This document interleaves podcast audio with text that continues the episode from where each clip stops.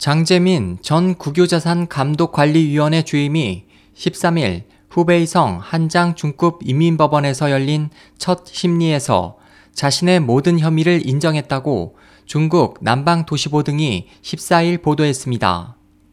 중국 관영 신화통신도 석유방 출신이자 저우융캉의 핵심 측근인 장재민 전 주임이 이번 첫 심리에서 뇌물수수와 직권남용 등 혐의를 인정하고 선처를 호소했다고 전했습니다. 보도에 따르면 장 전 주임은 지난해까지 2년간 약 1,400만 위안, 약 24억 6천만 원의 뇌물을 받은 혐의 등에 대한 범죄가 명백하다면서 국가에 명백한 손실을 끼치고 공산당에 대한 국민의 믿음에 상처를 준 것에 깊이 반성하고 있다고 말했습니다.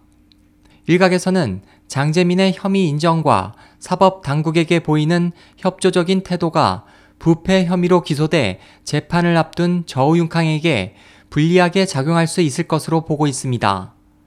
SOH 희망지성 국제방송 홍승일이었습니다.